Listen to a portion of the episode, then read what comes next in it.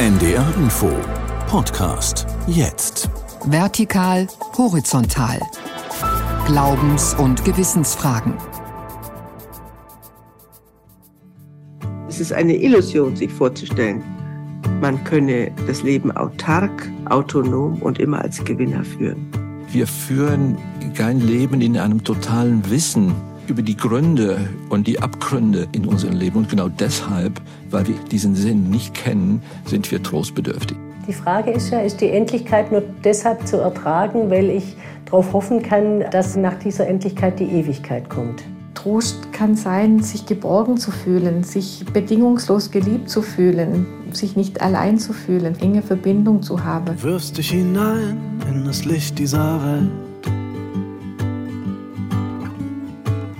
Dann fängst du an zu schreien, es kommt ein Mensch, der dich hält. Was ist Trost? Über eine vergessene Geste. Eine Sendung von Jonas Weiroster. Kaum bin ich im Kinderhospiz Stuttgart angekommen, treffe ich das erste weinende Kind. Ein Mädchen, vielleicht zehn oder elf Jahre alt, sitzt in einem Rollstuhl vor mir im Aufzug. Um ihren kleinen Körper winden sich viele Schläuche. Ihr Gesicht ist schmerzverzerrt. Eine Frau, vermutlich ihre Mutter, streichelt über die Schulter des Mädchens, versucht das Kind zu trösten. Das Kinder- und Jugendhospiz befindet sich in einer erhabenen Jugendstilvilla umgeben von einem großen Garten mit alten Bäumen. Von hier aus hat man einen freien Blick über den sogenannten Kessel, die ins Tal gedrängte Innenstadt Stuttgarts. Hallo. Ich bin verabredet mit Michaela Müller. Sie leitet den Stationsbetrieb im Hospiz. Frau Müller bittet an einen kleinen Tisch in ihrem engen Büro im Dachgeschoss. An der Pinnwand hängen Fotos und Malereien von Gästen, wie die kranken Kinder hier heißen. Ich bin hierher gegangen, weil ich wissen will, was Trost ist, wie man tröstet und weil ich mir kaum vorstellen kann, dass es an einem solchen Ort wirklich Trost gibt. Schließlich sind in einem Kinder- und Jugendhospiz junge Menschen, die bald sterben müssen, noch bevor ihr Leben so richtig Fahrt aufgenommen hat.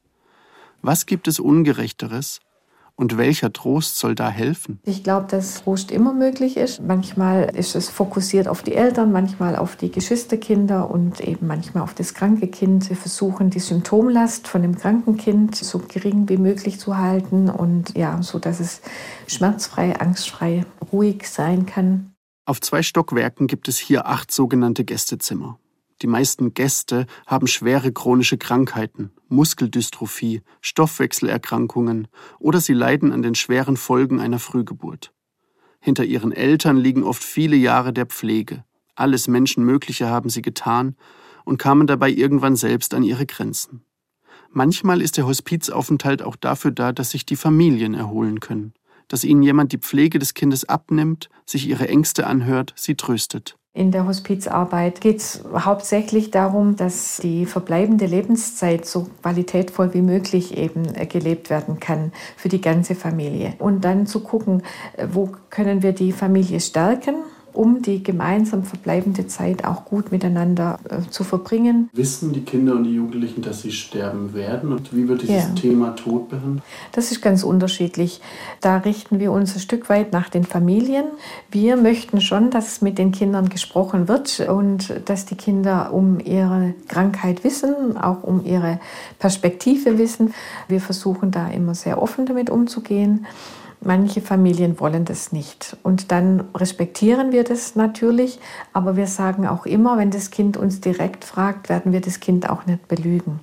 Und ich persönlich bin überzeugt, dass jedes Kind weiß, wie es um es steht, auch wenn es von den Eltern vielleicht ihnen nicht gesagt wurde.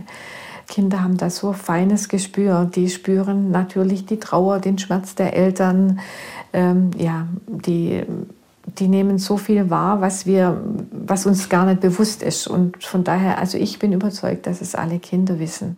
Michaela Müller erzählt, dass sie in vielen Jahren Hospizarbeit auch einige Kinder erlebt hat, die sich mit der Perspektive, früh zu sterben, irgendwie sogar anfreunden konnten, ihren Tod zu akzeptieren, bereit waren. Das ist noch nicht so angstbesetzt bei vielen Kindern und dadurch sind sie auch viel offener in Gesprächen. Und ich habe auch immer den Eindruck, dass Kinder noch ganz natürliche Spiritualität auch besitzen, die sich äh, manche Dinge eben ganz anders erklären, wie wir Erwachsene. Man lebt, man stirbt, man kommt wieder zur Welt, denken viele. Also so dieses Wechselspiel des Lebens, das können die, glaube ich, ganz auch gut auch für sich spüren. Vielleicht auch, weil sie ja Freude und Traurigkeit auch sehr schnell hintereinander verspüren können. Bei diesen Kindern erlebe ich auch ganz häufig, dass sie das eher sind, die ihre Eltern trösten. Also indem sie sagen, dann habe ich doch keine Schmerzen mehr oder sitzt dann nicht mehr im Rollstuhl. Also einfach so Dinge, die so in ihrem kindlichen Verständnis dann vielleicht besser sind nach dem Tod. Frau Müller erzählt und ich versuche mir vorzustellen, wie es wohl den Eltern gehen muss, die wissen, dass ihr Kind sterben wird. Und hier sehen Sie unseren Gedenktisch. Das bedeutet, dass wenn. Mir wird schlecht bei diesem Gedanken. Und ich frage mich, was diese Eltern trösten könnte. Wie findet man sich damit ab? Findet man sich überhaupt damit ab? In manchen Situationen kann man auch nicht trösten, mit Worten zumindest. Also ich glaube, dass Trost immer möglich ist, aber eben, dass Worte da oft abprallen, dass zunächst da mal gar nichts möglich ist und dass Trost in, in der Situation halt sein kann, dass sie spüren, dass sie nicht alleine sind, dass jemand da ist, der ihnen Sicherheit gibt, der ihnen auch offen und ehrlich begegnet, eine Verbindung zum anderen Menschen zu spüren, der einen nicht allein lässt. Das glaube ich so aus meiner Erfahrung, dass das der wichtigste Trost sein kann. Je länger wir darüber sprechen, was Trösten im Hospiz bedeutet, umso mehr frage ich mich, was das überhaupt ist, Trost. Trost wirkt auf mich wie die schlechte Alternative zur Heilung, zur tatsächlichen Behandlung von Problemen. Oder aber bin ich vielleicht schon zu sehr an den Gedanken gewöhnt, dass es für fast alles im Leben Lösungen geben muss. Leid aushalten, Leid akzeptieren, das scheint einer Niederlage gleichzukommen. Einerseits wirkt Trost auf mich wie etwas aus der Vergangenheit. Ich denke an das religiöse Hoffen auf das Paradies, die Idee, dass wir uns über unser Leiden auf Erden durch den Glauben an ein Jenseits hinwegtrösten können. Ein ohnmächtiger Gedanke in unserer bewussten und durchoptimierten Welt. Trost erscheint wie der kleine bleiche Bruder von echter Hilfe. Andererseits ahne ich, es könnte gefährlich werden, wenn wir im Leben immer versuchen, Unberechenbarkeiten auszumerzen, Lücken zu schließen und Schatten auszuleuchten. Der moderne Mensch scheint es darauf anzulegen, den Trost nicht mehr nötig zu haben. Die Stärke von Trost beruht gewissermaßen auf einer elementaren Schwäche des Menschseins. Das ist Jean-Pierre Wills. Er ist studierter Theologe und Philosophieprofessor an der Universität im niederländischen Nijmegen. Wir erleben in unserem Leben immer wieder Situationen, in denen wir das Bedürfnis verspüren, getröstet äh, zu werden. Man kann trostbedürftig sein, vielleicht auch in etwas kleineren Angelegenheiten, aber natürlich auch in sehr großen Angelegenheiten.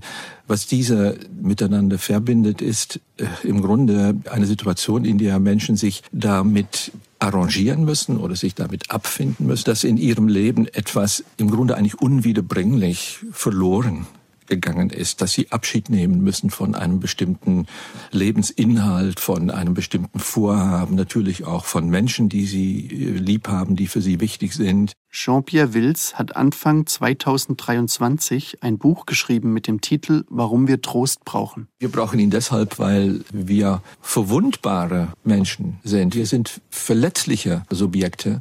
Also wir sind in unserem Sein verwundbar. Und da schlägt die Stunde des Trostes. Wenn man an mich die Frage richtet, was ist das eigentlich äh, Trost, dann würde ich zunächst einmal eine sehr kurze Antwort geben. Trost ist eine Form der Ummantelung eines menschlichen Leidens oder eines menschlichen Verlustes. Also es sind Situationen, in denen wir mit der Endlichkeit unserer Leben konfrontiert äh, werden und mit der Aufforderung an uns gerichtet, uns in irgendeiner Weise ins Benehmen zu setzen mit diesen Situationen. Es ist also auch eine Form von Abschied nehmen von bestimmten Vorhaben. Das Leid ummanteln, eine Form des Abschiednehmens. Michaela Müller sagt mir während unseres Gesprächs im Hospiz, dass auch sie in der Hospizarbeit noch oft suche danach, was Trost denn eigentlich ist und wie er funktioniert. Eine Geste, ein Hilfsangebot, ein Ablenkungsmanöver. Hat Trost mit Worten zu tun oder mit Umarmungen und dem bekannten Handhalten? Oft fehlen einem die Worte und man ist oft relativ hilflos, wenn man versucht, die richtigen Worte zu finden. Und dann sagt man eben lieber nichts und ist im Schweigen beieinander. Ich glaube, ein guter Trost kann sein, wenn man Sinnhaftigkeit in irgendwas findet. Das fällt natürlich schwer, zunächst mal Sinnhaftigkeit im Tod seines Kindes zu finden. Das kann einem ja kaum gelingen. Ich glaube, es gibt ein paar Sätze, die Eltern sicherlich gar nie hören sollten, die sie aber immer wieder hören, eben wie das wird schon wieder, die Zeit halt alle Wunden, auch wenn es natürlich ein Stück weit stimmt, dass die Zeit was Heilendes hat, aber das will man dann nicht hören. Wenn für einen selber die Welt stillsteht, äh, wenn einem einfach ähm, ja, der Boden unter die Füße weggezogen wird, dann, dann will man nicht solche Vertröstungen hören. Vielleicht hilft es ein bisschen, dort wo du gerade bist,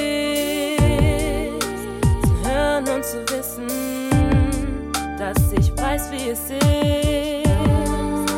Ich spreche von Herzen, glaub mir, ich sehe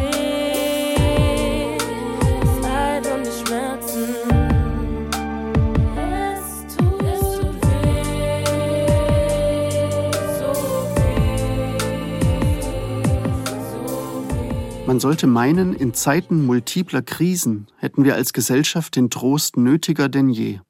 Aber Jean-Pierre Wills schreibt in seinem Buch, dass dem Trost im Zeitalter selbstbewusster und daueraktiver Lebensführung etwas Altmodisches anhaftet, um nicht zu sagen etwas fundamental Unmodernes. Trost passt nicht zum handelnden Subjekt der Gegenwart. Trost klingt nach der Ohnmacht voraufgeklärter Zeiten. Wir sind in Nachkriegsgenerationen aufgewachsen in einem optimistischen Bewusstsein, dass wir unsere Leben vorwärtsgerichtet führen können und dass wir eigentlich nie aufgeben sollten. Es gibt immer Hilfsmittel, es gibt äh, therapeutische Interventionen, es gibt medizinisch-pharmakologische Mittel, die uns dabei helfen, vorwärts zu kommen. Der Trost ist eben nicht ein Mittel, eben einen vorherigen Zustand äh, wiederherzustellen, sondern Menschen eine Weile also von ihrem primären Leiden, von ihrem Schmerz, von ihrem Verlust vorsichtig abzulenken und diesen zunächst einmal etwas zu ummanteln, so dass sie wieder Luft holen können. Also ich glaube, das ist was ganz, ganz wichtig, äh, dass wir lernen, uns ein Stück weit mit einer solchen Sicht auf das Leben auch zu versöhnen, also dass das Leben nicht immer also im Vorwärtsmodus gelebt wird, sondern dass es eben Momente, Situationen gibt, in denen Menschen lernen müssen, eigentlich sich mit äh, ihrer Endlichkeit in irgendeiner Weise zu arrangieren. Würden Sie denn sagen, die Religion ist eine Trostquelle? Aber gewiss ist sie das. Wir tun uns vielleicht etwas schwer mit dieser Trostfunktion der Religion, weil wir sind etwas äh, infiziert oder etwas irritiert durch diese Auffassung, Religion sei eigentlich eine Form der Vertröstung, nicht? Also das berühmte Opium des Volkes von Karl Marx oder die Religion, wenn man so will, als eine Projektion in ein Jenseits, wo wir uns äh, vertrösten lassen und dabei vergessen, dass wir die Welt verändern sollten. Im Christentum ist die Idee der trostspendenden Gottesmutter Maria vertreten. Auch der am Kreuz gestorbene Jesu ist in diesem Sinne eine Trostquelle. Da ist eine Instanz, eine religiöse Instanz, die mich versteht, die mir nahe ist eigentlich, also in diesem Leiden. Wir dürfen dieses Leiden am Leiden hin und wieder delegieren. Wir dürfen es aushändigen an eine andere Instanz und die Religion ist natürlich mit Sicherheit eine ganz wichtige Instanz. Der Philosoph Hans Blumenberg prägte den Gedanken, dass der Mensch zwar ein zutiefst trostbedürftiges Wesen sei, aber dieses Bedürfnis im Laufe der Jahrzehnte einer gewissen Scham unterworfen wurde. Jahrzehnte der Aufklärung, der Moderne, haben die Instrumente für den Trost verschüttet. Mit den Worten des kanadischen Philosophen Michael Ignatieff könnte man sagen, wir sind Erben der Traditionen des Trostes, aber auch einer Revolte dagegen. Jahrhundertelang wurde die Hoffnung verkörpert durch das Paradies. Im 16. Jahrhundert begannen die Europäer zu bezweifeln, dass ein solcher Ort tatsächlich existiert. Im 21. Jahrhundert ist der Glaube an ein Paradies oder Jenseits weitgehend verschwunden. Wir entdecken plötzlich die Zukunft als die wichtigste zeitliche Dimension unseres Lebens. Es gibt diese im Grunde doch optimistische Ansicht, die Geschichte gehe vorwärts, sie ziele auf einen besseren Zustand ab. Es gibt wenig in der Rückschau zu erhalten. Wir sind die Gestalter unseres eigenen Daseins. Also wir haben wenig Verständnis dafür, wenn wir meinen, wir müssten langsamer unsere Leben führen. Also in der beschleunigten Moderne ist das ein Sakrileg, eigentlich auf Langsamkeit zu pochen. Wir haben wenig Verständnis, wenn Menschen untätig werden. Also Passivität gilt ja als eine der neuzeitlichen äh, Hauptsünden. Deshalb hat der Trost eine schwere Heimat. Ich habe im vergangenen Jahr einen sehr lieben Menschen zum Sterben begleitet, der wirklich gebeutelt war vom Schicksal und sehr bitter war.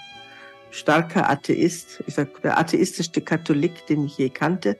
Und äh, ich bin einfach ein Jahr mit ihm gegangen, bis er gestorben ist. Johanna Haberer ist Theologieprofessorin und war bis 2022 an der Universität Erlangen tätig. Und am Ende dieses Weges, es hat aber ein Jahr gedauert, ja, und er hat die ganze Präsenz eingefordert.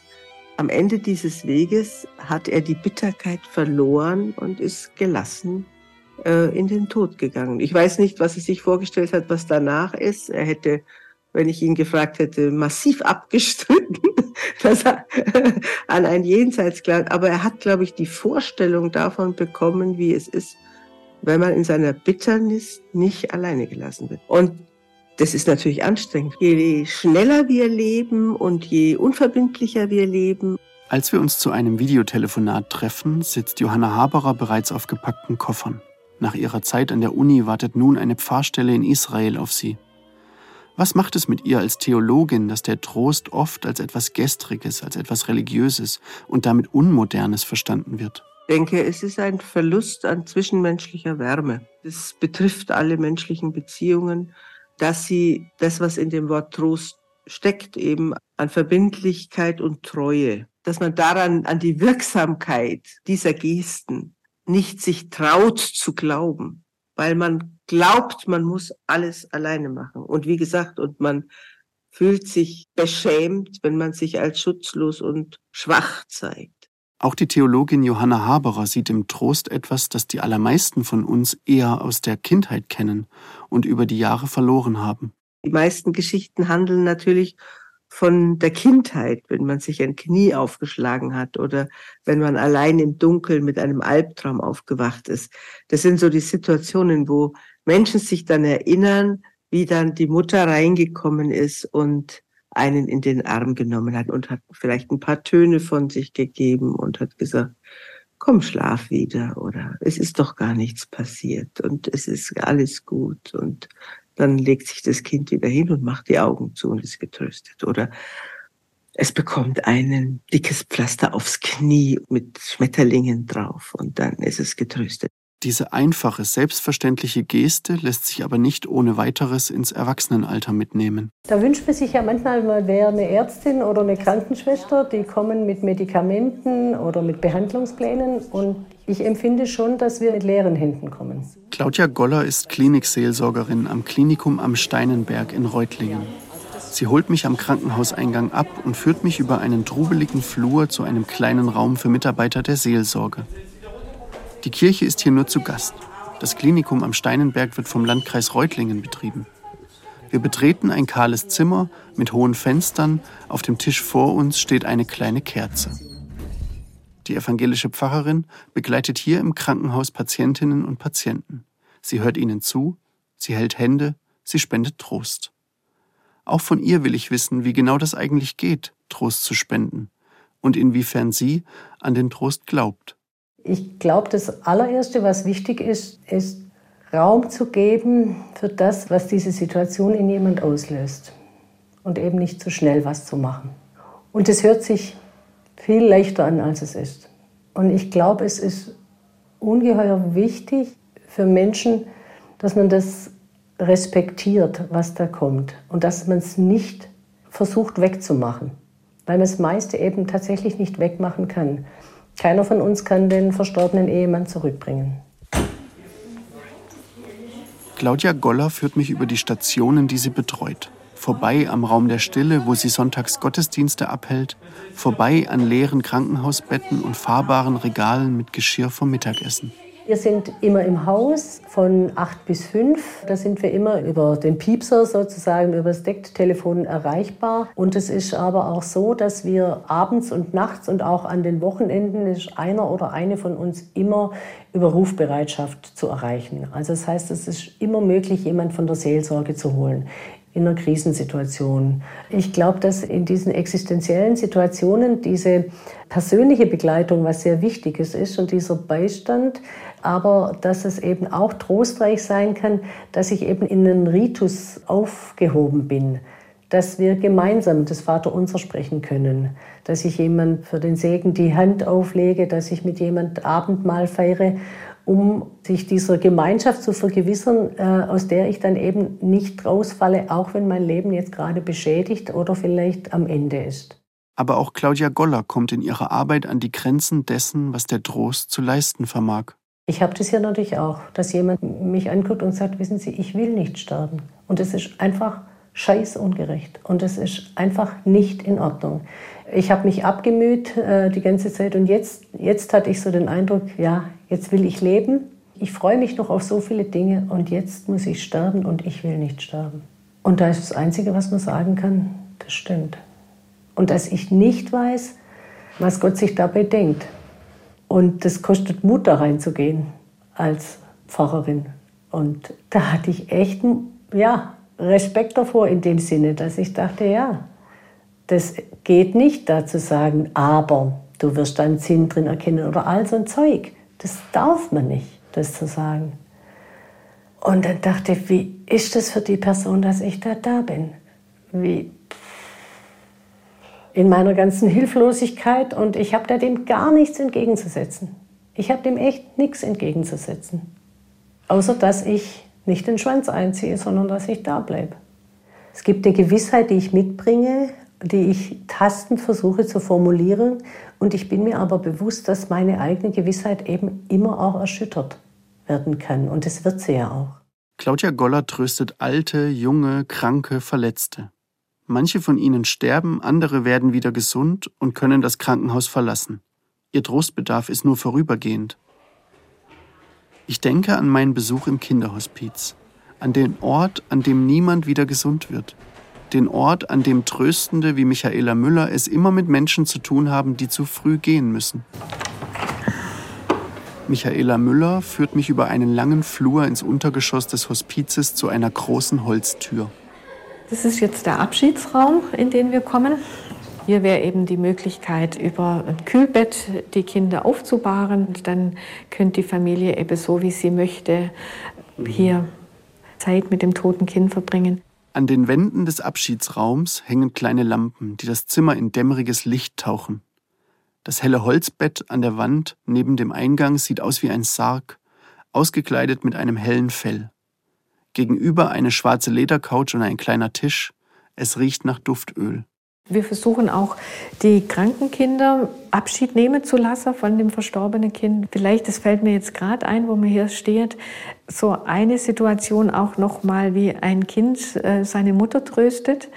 Da ist ein Junge äh, verstorben, der wurde hier auch aufgebahrt. Wir machen dann immer intern eine Abschiedsfeier, zu der wir auch die anderen Gäste einladen. Da kommen dann eben die, also die von der Familie, die das wollen, kommen und die vom Team werden alle eingeladen und die Gäste hier. Die Mutter hat dann irgendwann geweint, also die Mutter von diesem kranken Kind, das dabei war.